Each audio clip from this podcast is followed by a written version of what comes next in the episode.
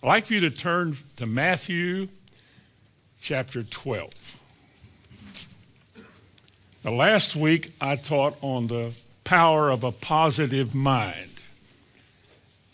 And by a positive mind, I mean the mind that God is changing over from the world's way of thinking to God's way of thinking.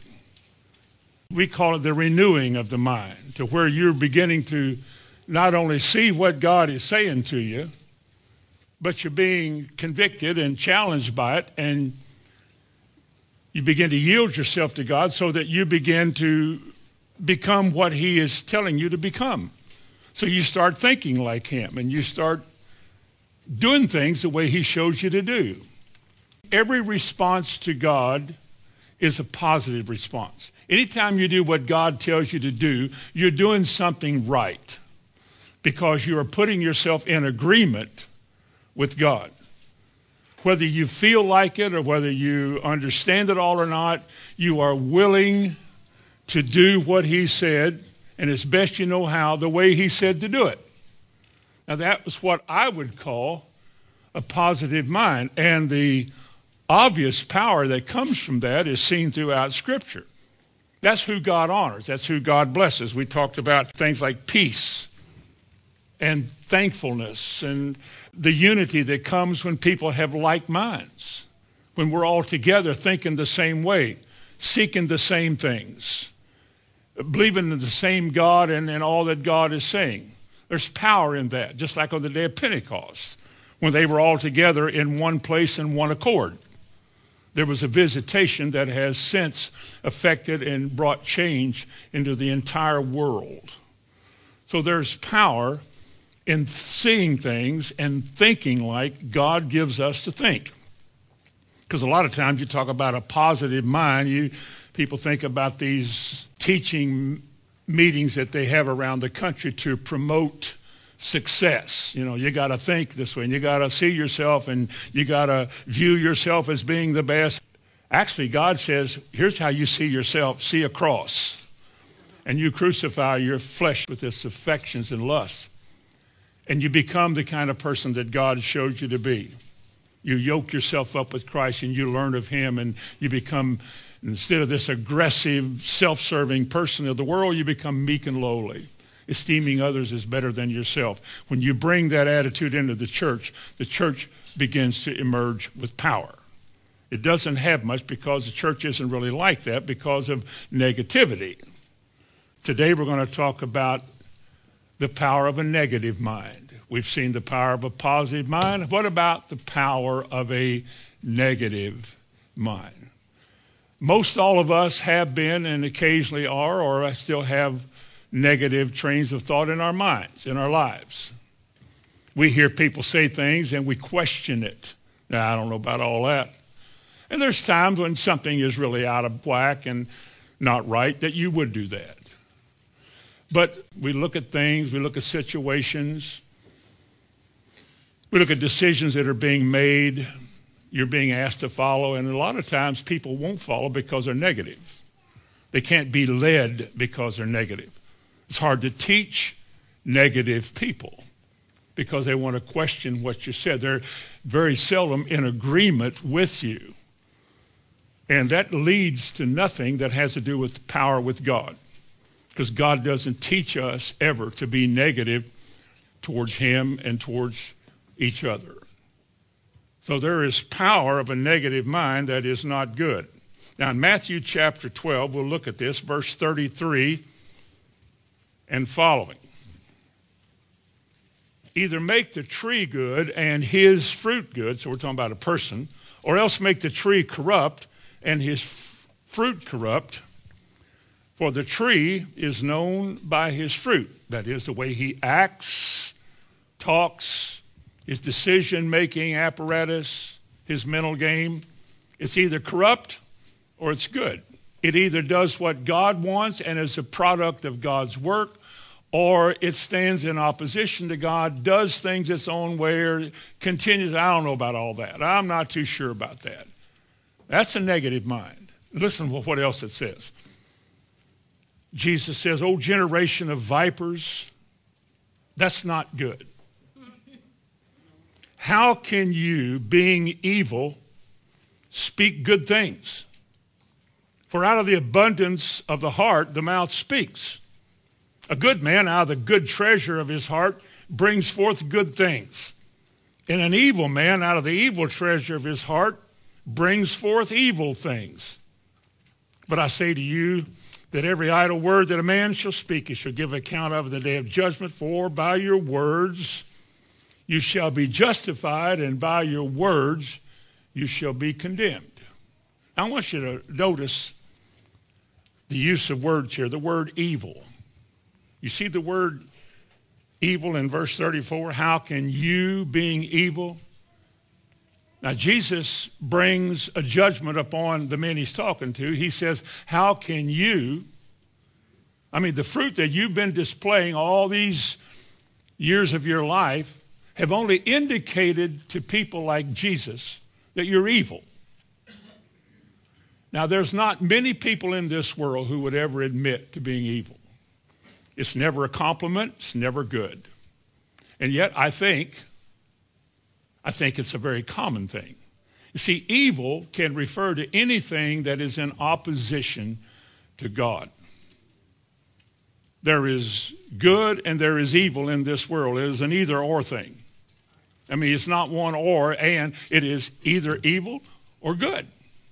And the only thing that can be called good is that which is of God or by God. And anything else you can call it evil because out of an evil heart comes something that is not the design or the way of God. And when you're doing things not God's way, it's evil. What if I told you there's a lot of things about the way the church is run that is evil? Well, we would, oh, come on, that is, that's about as bad a thing as I've heard you say. Well, you figure it out. If they speak not, any of us, if we speak not according to this word, what does God say? You have no light. Now, if you're in darkness, is it an evil way? Because it leads to death. God does not honor what is evil. And God does not say that whatever you can think up and has great designs and uh, everybody agrees with it, it will be good. Because if they speak not, if it's not according to God's word, it's evil. And wicked is another word that it's not used here, but uh, wicked defines evil. What if I told you? I would think you'd already know, but I'm trying. This is the last days. We got to know this. What if I told you that a lot of things the church leaves out that the Bible says they leave out because they don't want to do that? You know, the Bible says things just like trusting God or washing feet or tongues, whatever you call it, whatever you want to. These things are never hardly ever mentioned. They're left out because the people who run the show, to run the system, don't want that in their church. They don't want to deal with that, don't want to be like that. Let me ask you a question. Is it evil? Is it referring to the wickedness of man? Because man obviously looks at things that God says and says, I don't want to believe that. I'm going to manufacture some reason why we don't believe that today. So they come up with this idea that relieves us from having to do what God said. You know what Jesus said about that in Matthew 23? He said, Oh, brood of vipers, how can you? He mentions it here, being evil. How can you obey God and do what God wants you to do when you don't want to? You have other ways you want to do things. That's called evil. It's called wickedness. What about an evil heart in Hebrews 3? What about an evil heart of unbelief? Could that be possible that a person's unbelief or unwillingness, we'll get to this just a minute, to do what God said would be called evil? That a man from his heart has brought forth something evil or wicked? Well, it happens with the nicest people. It happens to the kindest of people and the most gentle of people, many of whom were never really taught or never dealt with spiritually. And so they are allowed to just think their own way, and because they feel good about their thinking and everybody else thinks the same way, that we're all right. And yet, there is a way that seemeth right, isn't there? A way that seems right. But the end of that way is death. Could I say this? If there is a way that seems right but it's not, it's a wicked way. Not by wicked, mean, ugly, face slapping people, cussing and drinking people, but some of the kindest, nicest, most educated people in the world. But yet it doesn't agree with God. It's not being brought forth as God wants it to, so it's, it's not right. See, these are some of the key words. Because he said, out of the abundance of the heart in verse 34, the mouth speaks. If the words in my heart that I'm going to speak and reveal who I am and how I am, if these words are not words that are in agreement with God, then I have set myself by my words in opposition to God. That's not what God said. For example, well, I don't think God wants to heal everybody. Do you mean that he's unwilling to heal everybody who is in right standing with him? Yeah. Well, that's not what God said. That's not what he said. When he walked through Galilee healing the multitudes, he turned nobody down. Looks like there'd been one or two in there that would have qualified for God wouldn't want to heal. And he healed everybody who came to him. When he said the prayer of faith will heal the sick, well, it must. Now, that's what I'm going to say. Whether I see it working all the time or not, I refuse not to say it. I'm going to say what God said. I may not understand all the things that God says, and I may quietly wonder about things, but I refuse it's best I know how to say anything but what God said. If God says the prayer of faith heals the sick, the prayer of faith heals the sick. And if all of you died, the prayer of faith still heals the sick. We don't base our belief system on experience of man. Let God be true, every man a liar. Now, that means we have to assign ourselves the responsibility as Christians to agree with God.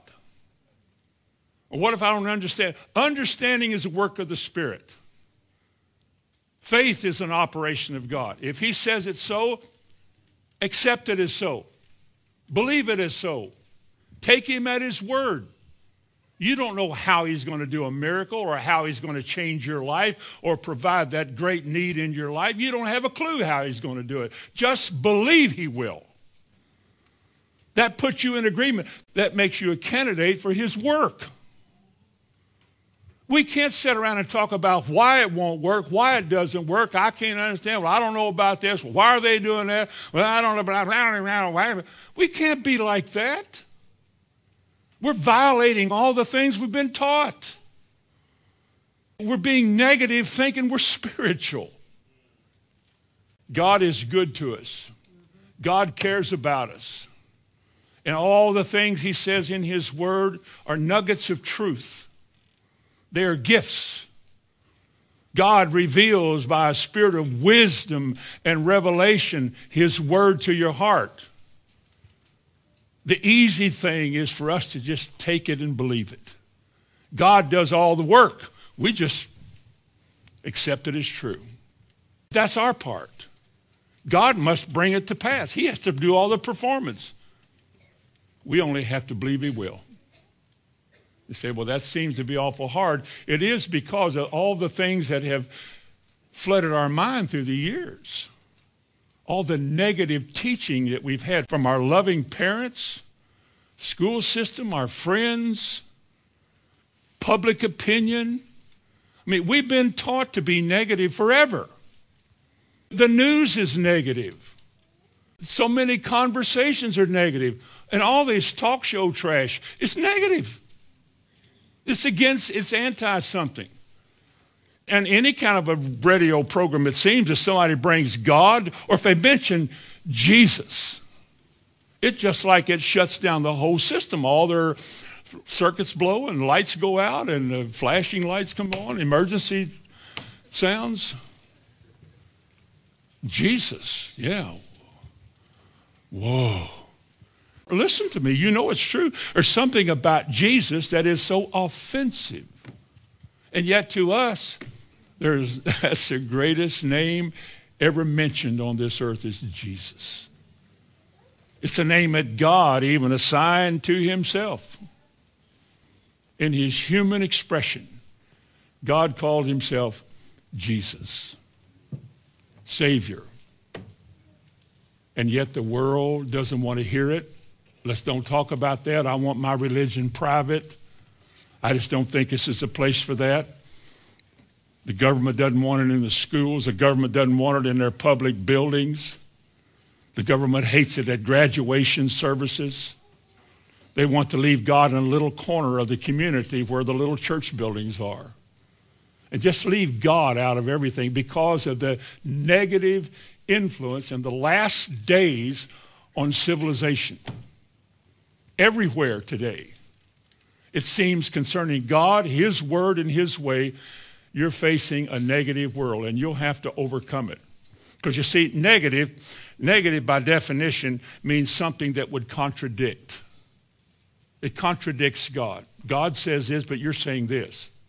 Or God says this, but you're acting this way. Your, your actions speak louder than your words. Or being negative has to do with refusing to consent to. It means you disagree with God. It means you lack optimism. If God says you are, I am. I'm not healed because I feel healed. I'm not healed because I look healed. I'm not healed because I sound healed.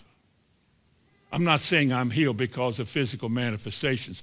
I'm saying I am healed because he said I was. And that if when I pray I would believe that, it would happen. So I'm putting myself out there for the contradictions of a negative world, persecution, which is a negative thing itself. As a Christian, I'm taking a stand to speak as God speaks, hide his word in my heart, let out of the abundance of my heart his word come forth. And you pay a price in society. You're misunderstood. You're talked about. You're gossiped about. Your name is evil spoken of, all because you made a choice to do it God's way. You're living in a negative world, and your negative minds has to be cleansed and changed. That's why the thing that God will, the reason, the way that God will sanctify or separate his church from the world in Ephesians 5 is the cleansing of the word, the washing of the word, the washing and the cleansing by the word of God. It's the word. And yet God gives us the word. That doesn't mean you're going to change, but it means now you know what to change to. Now it's up to you. You can either say, well, I'm going to agree with you about this, Lord, or say, well, I'm going to separate myself. I'm going to step back. Now, what is the effect or the power of a negative mind? In other words, how does a negative mind have power to defeat or destroy or damage us. What is the fatalism of a negative mind? Well, first and probably foremost, I've just mentioned it, is doubt and unbelief. It's such a common thing. We're used to it. We accept it and we justify it. We don't believe things. We use words like, well, I'm not ready for that. Well, I don't know about that. Well, I'm not too sure about that. Well, what did God say? Well, he said whatever he said. He said, whosoever shall call upon the name of the Lord shall be saved. Well, I know he said that, but, but don't you think that there are a lot of people who, who uh, just born in this world into goodness and they just sort of, by osmosis, just become good? I mean, they didn't go through some kind of a formal calling upon the name of the Lord like that. And in that kind of foolishness and that kind of liberal thinking, people deny what the Lord said and see it their own way. And they choose their way above God's way. They always will. I mean, it's like Jeremiah said, men love to have it so. When the prophets prophesy falsely, the priests bear rule by their own means. He said, and my people love to have it so.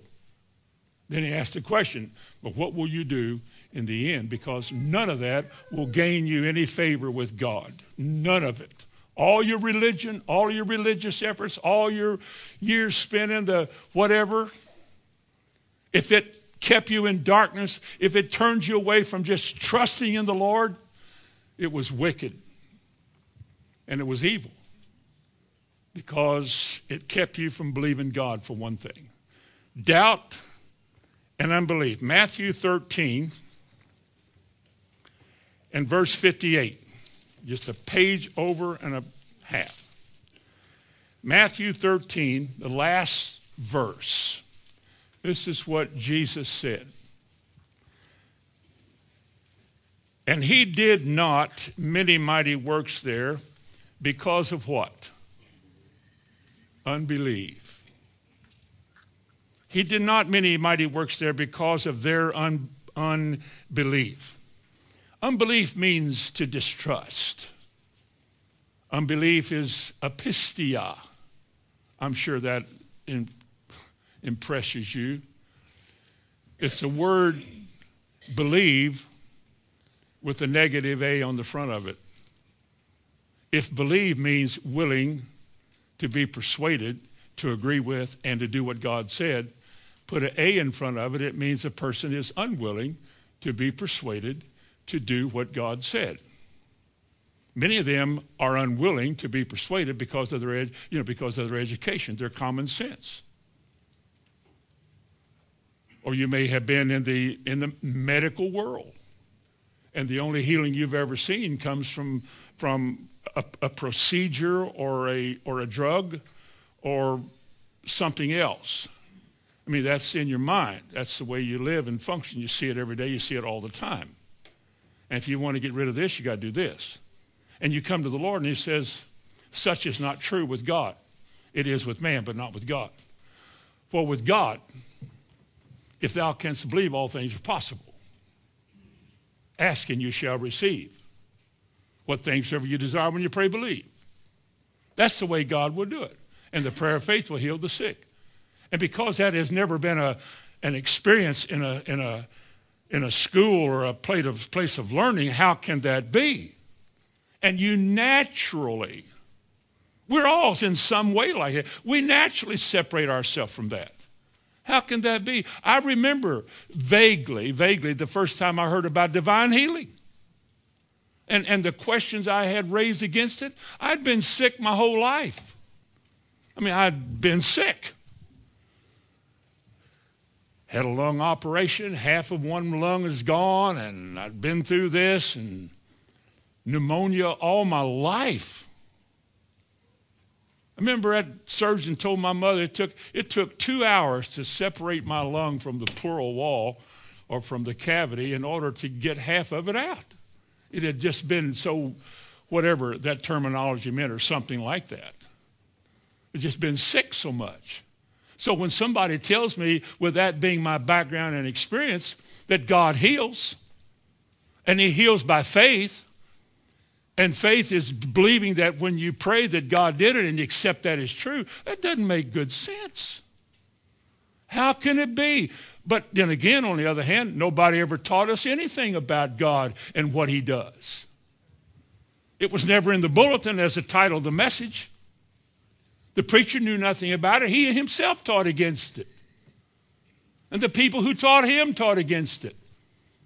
And the people he grew up with spoke against it. It was natural to be negative, just as it is natural to doubt. We doubt things we can't see, like Thomas did. I'll believe it if I see it. You wouldn't believe it if you saw it. You'd know it if you saw it. You have to believe what you can't see. That's what people have a difficulty with. We live in a right now, no money down world. And if you can't see it, then it's hard to believe it's true. But everybody can believe what they don't see because, again, remember the pop machine we've told about 6,000 times? You put money in a Coke machine to get something out of it because you believe. You flip on a switch knowing the light's going to come on. You start looking around a moment as soon as your finger hits the button because you believe. You're able to believe. It's just that your faith in things, the power to believe in something that you can't see, like your Coke machine, it's the same power that says, I can't believe that about what God says. Same power. It's an act of your will. In one case, I'm willing to believe with the instructions on the Coke machine, invest money in it and await the prize. And on the other hand, I am unwilling to believe that if I just pray, I'll be healed. I can't accept that because of this well, this negative influence of all your surroundings, your environment, people you know, everything is negative. And I'll tell you something else about all of us. The world doesn't applaud us when we're positive. They think we got our heads in the sand. They think we're somewhat crazy. And yet there comes a time, the Bible says, they will ask you a reason of the hope. And if hope is anything at all, it's worth a whole message. Hope itself is a positive expression of the Word of God in you because it's what you expect to happen. I am convinced. I'm waiting on God. It says that faith is the substance of such hope. Faith, accepting as true what God says in His Word and awaiting the performance of that truth patience. This is how it works. And yet, all of us have been allowed to think most all of our lives in opposition to God, negative. We have. We've just never seen it God's way. Nobody ever taught us God's way. We always heard that, well, God could, God has, but you can never be sure that He will because sometimes He doesn't want to. That's a convenient way to explain why church isn't healed. Because of unbelief. They can read the Bible, they know what God said, they just they can't believe it. Let me show you a positive approach to faith. Romans chapter 4, Abraham was told he was going to be a father in his aging time of his life. Remember what he said? He said, with regard to the promises of God, he staggered not. With regard to the promises of God that you're going to father a child at age 100 to a 90 year old woman. Impossible, the world said. That can't be so. Wait a minute, world. God said it was going to happen. He probably meant it another way. So you see, it's easy to be negative because it doesn't fit in our way of thinking. We do that to the Bible. I don't know about that. We do that with church decisions. I don't know about that. I've had complaints all my ministerial life, all my pastoral life. I've had complaints about doing this this way or doing that that way, and, and blah, blah, blah, blah, because people just don't want to agree with you. They may have a better idea. You say, well, they might, but there's a better way to get that across too than to hear about it as a little group talking in the church. And I haven't heard anything. I'm not after anybody or anything. I'm just saying that it's such a negative world you live in. It's so easy to talk negative. Well, I don't know about that. Well, I can't believe that. Well, I know he talks about healing all the time, but you know, if, if God was so big about healing, why, are there, why isn't everybody healed? Well, in your case, it won't work for you because that's unbelief. To have faith is to agree with God. You just said, I don't agree with God. I know he said it, but I don't think that's what he meant, or I don't think it works. That's your opposition to God. That's the damage that a negative mind is doing in your life with regard to faith. But Abraham the Bible says that he staggered not at the promises of God through unbelief. You know, the word staggered is translated waver.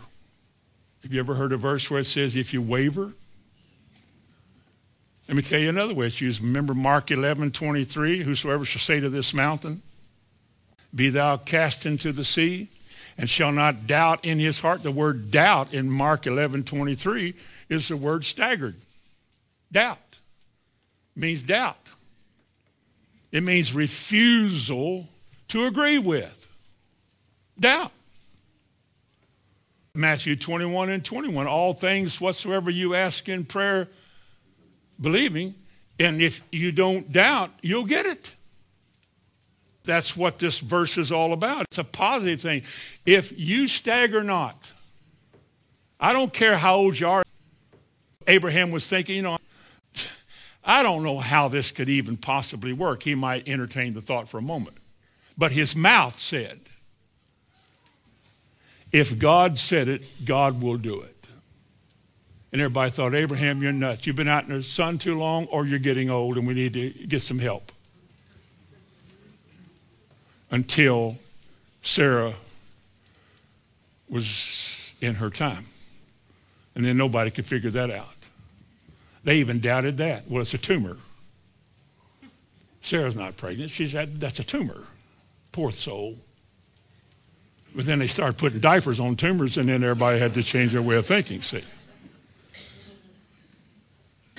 It's amazing how negative the world and so many people really are. When it comes to God, how negative so many people are. Look in Ephesians 5 and verse 6. This is a negative one. Let no man deceive you, the Bible says, by any means, methods, or ways. For because of these things cometh the wrath of God upon the children of disobedience. Now, the word disobedience means, again, refusal to believe unbelief. In other words, to be disobedient to God is a sign of opposition to God. Would you agree with that? Don't agree with it because I said so, but think about it. If I am unwilling to obey what God says, then I am putting myself in opposition to God's said. God, the word is unbelief. It's again that word with an A on front of it, a different form of that word, but it's got an A in front of it, and it means you're unwilling. Unwilling to be persuaded, unwilling to accept it, unwilling to believe it, because it cannot be. How can this be? It's just like the critics of the Bible very often criticize miracles in the Bible because they don't make natural sense. The Red Sea, for example, Jericho's walls, Jonah and the fish, Abraham and Sarah, or the resurrection of Christ. It has no natural explanation. Therefore, it is rejected because a natural man lives in a natural world. He is ruled by natural law, and he cannot see things that God says. Therefore, he lives, maybe religious, but he lives in opposition to God and his way and accepts miracles as either a myth or some undefined explanation as to why that didn't work comes to pass. Like a man told me once, whenever they got to the River Jordan to cross over, Joshua took the mantle and hit the water, and the River Jordan spread apart so all these Jews could walk across on dry ground at the Jordan. He said, Well, at that particular time in history, it has been proven. That's easy to say. That the planets lined up. Somehow or another, they all they all kind of got in a right in a, in a straight line or some kind of a astronomical lineup. And it affected the earth on that little spot in Israel. And it made the little water go spread out like that there. So all the little people could go across. But see, that satisfies a natural mind because God hadn't pulled anything over on uh, you. I understand what he's talking about. He, you know, it was, it, it was natural. And, you know, the Red Sea was really the Reed Sea, about that deep, and they just splashed water and went the other side. And they talk about the resurrection Well, they probably hid his body somewhere to make it look good. They can't explain why men would die because they were so affected by his, by his resurrection later if they knew that he was hidden away somewhere and it was a myth. Why would they die for a lie? But they did. Not for a lie, but they died because they believed that he was alive. They saw him. Ah, no, no, that, that, that's not what happened. See, the world and what it teaches church folks is just anything but what God says. And the church has been allowed to get by with it. People have been allowed to doubt. People have been allowed to hold back, hang back, come as you may, come when you want to, if you want to. You've been allowed to do that because you're the master of your circumstances, you're the master of your life. And after all, God is somewhat static, waiting on you to do something so he can find out what he ought to do. You're a little God. You're supreme little beings, and you're the masters of your destiny. And all this stuff about God ruling in your life by faith and stuff, come on. This is a new age, and it is. It is a new age for sure. But in Ephesians chapter 5 and verse 6, let no man deceive you by any means with vain words, but because of these things comes the wrath of God upon the children of disobedience. Let me show you a good example where that happened. Go to the book of Numbers. Put your finger, a piece of paper, a pencil, or something there, and go back to the book of Numbers. Genesis, Exodus, Leviticus, Numbers. And look at chapter 13, verse 30. And Caleb stilled the people before Moses and said, Let us go up at once and possess, and possess it, for we are well able to overcome. You know the story. Twelve men came out, twelve men came back, carried uh, grapes and evidence of the fruitfulness and the vitality of that land. Ten of the men said, You know, it, it, we got all of this, and that's great. Fertile valleys, yes, yes, yes, yes, yes. But uh, folks, let's be, here's a good word to describe negativity. Let's be real.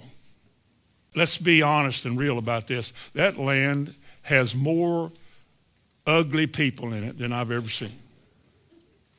There are warriors and warring people down in the valleys. There are iron chariots. You can't burn them up. You can't stop them. The people are warring people over, over in Gath near what is today called Gaza, is the giants. We're like grasshoppers in their sight, folks. Let's get real about this. There is no way that we, as a bunch of slaves, in 40 years of wandering around, we haven't even been training. We're 40, and we're going to go in here with our kids and face that? This is nuts. I don't think they use the word nuts. This is not sensible. It's not reasonable to think that a bunch of nobodies with nothing can go in and conquer warriors and armies. They've been fighting and warring their whole life. We've only made bricks. We're soft compared to them. There's no way we can do this. And Caleb said, Hey, knock it off. We are well able to take this land. Let's go in. And the people said, You know, you're one of those crazy people. You're not even thinking clear. Look at you, Caleb, a man. Look at your family. I mean, how are you going to fight that? Caleb would just simply say, God will fight for us. We're only doing something he gave us to do. Let's trust the Lord that he'll take care of us. Well, he went on to say, But the men that were, verse 31, with him said, We're not able to go up against the people, for they are stronger than us. In a sense, that may be naturally true, but spiritually, it's negative because it puts you in opposition to contradicting God. God said you can, you're saying I can't. In verse 32, and they brought up an evil report of the land. Was the land good? What is evil? God said it's a land flowing with milk and honey. The people came back and said, yes, but we'll all die there. It's a place we don't want to go. And they brought an evil, a wicked report. Look at Numbers chapter 14, verse 11. And the Lord said unto Moses, How long will this people provoke me? How long will it be before they believe me? For all the signs which I have showed them since 1516, since the Reformation or the 1500s. What more must God reveal to the church about who he is and what he does before somebody will believe him? We believe what man told us that God didn't mean, but who believes what God said? Who believes it? And when the preacher does say, look, God said it, let's go take the land, then you lose members. Just like he said there, they said, we can't do that. We're not able to do that. This is the power of negativity. It limits us, it, it defeats us, it holds us down. And also in chapter 14, verse 22, he said, Because of all those men which have seen my glory, and my miracles, which I did in Egypt and in the wilderness, and have tempted me now these ten times, and have not hearkened unto my voice, verse 26. And the Lord spoke unto Moses and unto Aaron, saying, How long shall I bear with this evil congregation? Let me ask you a question. What was evil about God's people? Was there something evil about the people, specially, particularly chosen by God to be his own personal people? Was there something evil about them? What did he say to his own disciples? He said, If you then being evil, they questioned everything he said too, until he opened their understanding in Luke 24.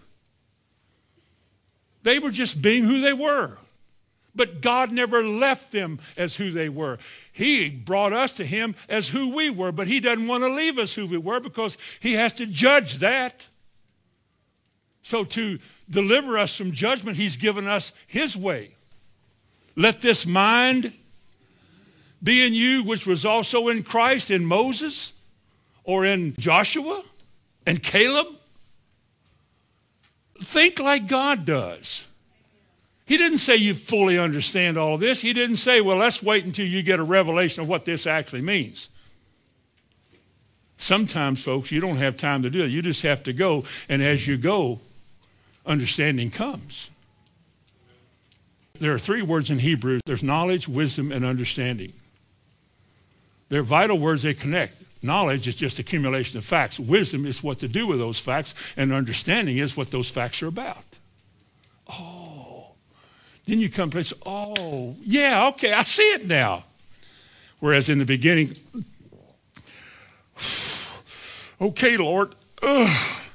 And then later he shows you, as you look back in your personal lives this morning, how he led you this far. Can you? And how you escaped a lot of things you escaped and survived some things you have survived in your life. Now you understand he was showing you something you couldn't have seen any other way. Now you got it. But he does that to his people, not his people who draw back and, well, I don't know about that because there's something evil about that. But his people who are saying, Lord, I am willing, realizing what you brought me out of, I'm going to take you at your word. Listen to this, verse 27. How long shall I bear with this evil congregation, which murmur against me? In this case, murmur against the preacher. I've heard the murmurings of the children of Israel, which they murmur against me. Say to them, say to them, as truly as I live, saith the Lord, as you have spoken in my ears, so will I do to you. Now, does that agree with Matthew 12, where we started? Out of the abundance of the heart, the mouth speaks. And if what comes out of your heart as your belief or your faith, if it doesn't agree with God, is it evil? What did the people say about what God said about going in and taking the land? They said, We can't. We can't do that. And what did God say? You're an evil congregation. I said you could. You said you can't. Caleb said to go. Joshua's going. Now they're going. They're going because they have a spirit that is after God. They don't understand how they're going to win these battles. They have no clue how they're going to deal with, with those iron chariots. They don't have a clue. They just know that the iron chariots and the giants don't have a chance when it comes to God dealing with those people. And greater is he that is with us and in us than whoever is out there against us. This is what he said. He said, they won't go in in verse 28 because as you have spoken in my ears, so will I do. Your carcasses shall fall in this wilderness, and all that were numbered of you according to your whole number from 20 years old and upward, which have murmured against me. I don't know how many people we're talking about here, but I would submit to you that there's a far greater number of these people that were over 20 than were under 20 most of these people died in the wilderness. It's another sermon, but you know, Paul speaks that not all who are elect were chosen. They were in an elect race, the elect people. Some of them did, the remnant did, but all the professors and all the followers, when put to the test, most of them failed the test and didn't make it. They had a form of godliness. They denied the power. You know why they denied it? Because by nature and by choice, they were negative. They just simply would not agree that it's going to be as God told me. I know God said it, but I, I, just don't, I just don't see how that can work. I just don't see how that is possible. Listen to these words in Psalms 78. Psalm 78, about the same experience we just read about in Numbers. Here's how the psalmist records it. Psalm 78, verse 7, that they might set their hope in God and not forget the works of God and the teachings of God and all the things God has shown you, but they might keep his commandments. That's positive and then referencing the negative, and might not be as their fathers, a stubborn and rebellious generation. Now listen at these words a generation that set not their heart aright, and whose spirit was not steadfast with God. That's where negative ideas come from, a heart like that. There was a refusal to see things God's way and a refusal in their life to be what God wanted them to be. I will not. Verse 10. He said, They kept not the covenant of God and refused to walk in his law and forgot his works. You have to set your mind on things like that for this to happen. You have to have it in your heart and mind that I will not put myself in public repute and dispute and set myself for persecution by believing something so extravagant is going to happen in my life, let alone confess it. Well, people would lock me up. Well, that's a choice you got to make. Well, I lose all my friends. That's a choice you're going to have to make. Well, people will think I'm awful. That's a choice you'll have to make. That's just part of the deal. Before you get to heaven, God will have humbled you. Trust me. He led them in the wilderness 40 years the way they led, and they went through this and went through that to humble them, to show them who was God and who they were, or who they weren't in this case. Psalm 78, look at verse 19. Yea, they spake against God. They said, Can God furnish a table in the wilderness? Behold, he smote the rock that the waters gushed out and the streams overflowed. Can he give bread also? Can he provide flesh for his people? That's like saying we know he has, we know he could. We just, we just aren't sure he will. He did it once. I don't know if he'll ever do that again. This is what, listen to what it said. Therefore, the Lord heard and was wroth. It's a good British sounding word if you're in Britain this morning. Wroth. It means to be angry. So a fire was kindled against Jacob, and anger came up also against Israel because. Verse 22, because. Verse 22, because. Verse 22, because. God was angry because. Remember we read in Ephesians 5.26 uh, a while ago, the wrath of God has come upon the children of unbelief, disobedience. Therefore, verse 22, because they believed not God and trusted not in his salvation. Maybe they had their own way of seeing it. Well, I don't think you have to do all that. I don't think salvation involves that. I think if a man just is sincere, I think if a man is honest and really wants to do right in his life, I think he'll go to heaven. Because somebody has taught us that you can write your own ticket to heaven. You don't even need Jesus. You don't need the gospel. You just need to be, a, in your own sight, a better person than most people. Just be good. And convince yourself you're too good to go to hell. Hell's for bad people. And I am certainly not a bad person. My mother told me I wouldn't. So I'm not a bad person. And so, therefore, I don't need all this Jesus stuff. I don't need to labor in the truth. I don't need to, to strive to enter into some narrow gate. I'm probably good enough when you get right down to it. All you that want to be heroes, go ahead. But I think, you know, as far as I'm concerned, I'm all right. Who praised God for his word? Who taught us such trash as I just said? Who taught that? Who gave us that as a truth? Who told us that we don't have to, to try or labor to enter into rest? Who told us we don't have to do anything? Where did it come from? What kind of a negative human soul has brought such discord into the church, setting us in opposition with each other, the do's and the do nots? and what kind of person is it that believes that?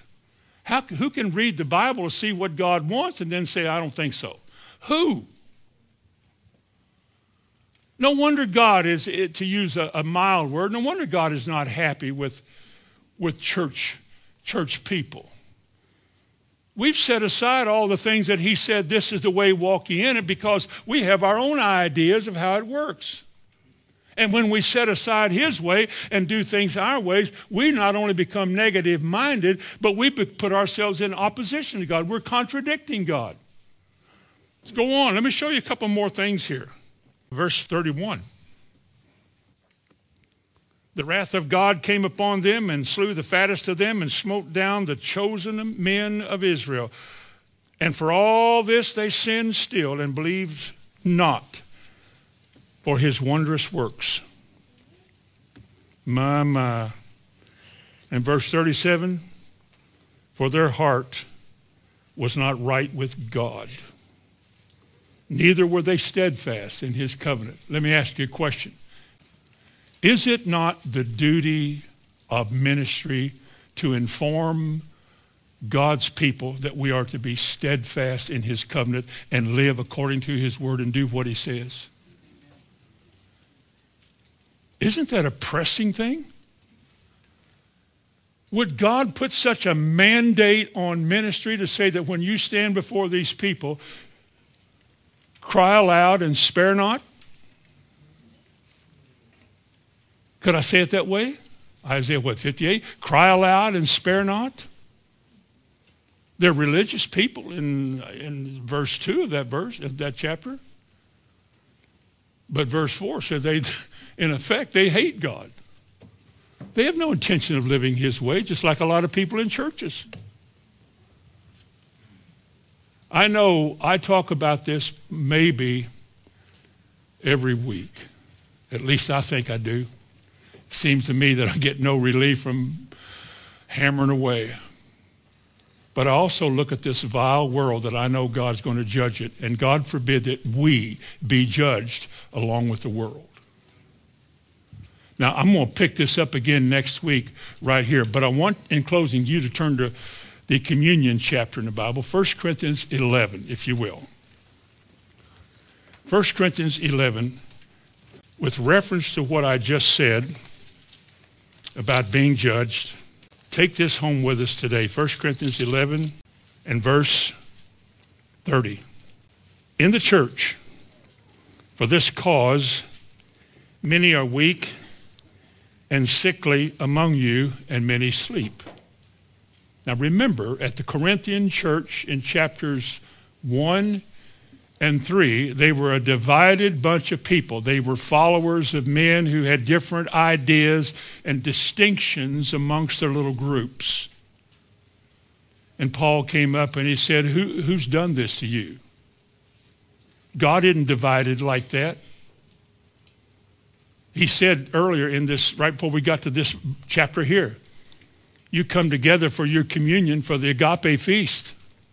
You bring your food because we're going to have a together feast. And yet some of you eat over there and some of you sit over here and back there and over here. And there's nothing of unity and harmony amongst you because you've all got something against each other. You don't want to come down to somebody else's level or something. So you begin to have disharmony. And you back off and you back away. And what you're doing is not what you've been taught. You chose to separate yourself like that. You chose that was a choice you made. God did not say to do that. Not amongst his people. He did say come out among those who won't believe. But you have caused what God, one of God's major end time works in the church, one of the major end time works is the unity of his people, the oneness that they all may be one. And when you have your own opinion about how everything ought to be, no, I don't know about that. No, I'm not, uh-uh.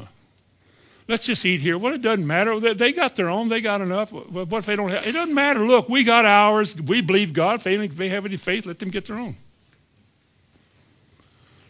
There's nothing of that that shows harmony with God. It shows disharmony. It's never good. And like Paul said, when you come together, in this chapter he said, when you come together for this wonderful feast, I applaud you not. You're not to be commended, you're to be questioned. But here's, here's a problem in your church. For this cause, many are weakly and sick among you, and some sleep. Many sleep. For you see, if you would judge yourself, you would not be judged. But when we are judged or located by the Lord. We are chastened of the Lord. Why? How's it end? That we should not be condemned along with the rest of the world. Let me ask you a question as we close. Is this world condemned? Why is the world condemned? Because it has rejected Christ. I can say here this morning to some degree, my heart grieves to a degree for the nation of Israel. For it's a godless nation. They have a God that's in a book. They have no altar. They have no high priest. They have no Messiah. They have no temple. How can they deal with their sins? How can they bring a sacrifice? They don't even have a place to do it or a priest to receive it but they're religious and they're going to be judged. I pray for a revival in Israel. They have little use for religion over there. They like the money that it brings in. Christians love the place. And we should all go so we can get a plane big enough to put us all in it. You'd go, wouldn't you? But there's a rejection of God by people, and it's bringing judgment. Something makes us negative in this world. And God brings us to him to make us positive. God help us. Amen. Father, in Jesus' name, I pray that you would continue to do a work in us to deliver us from self and flesh and me and my and mineism, from being self-serving, from thinking higher and more of ourselves than we should. Give us the heart of a little child, Lord, to look at you with respect and honor and to be willing to obey your voice and come when you call and to do your bidding. I pray that your blessing will descend upon people in this congregation. We are a needy people. When it comes to the extravagance of your spirit, we're still poor. Grant us, O oh God, a filling, a freshness that every day is a new adventure with Jesus. And give us positive minds and deliver us from being so negative. This I ask in Jesus' name. Amen.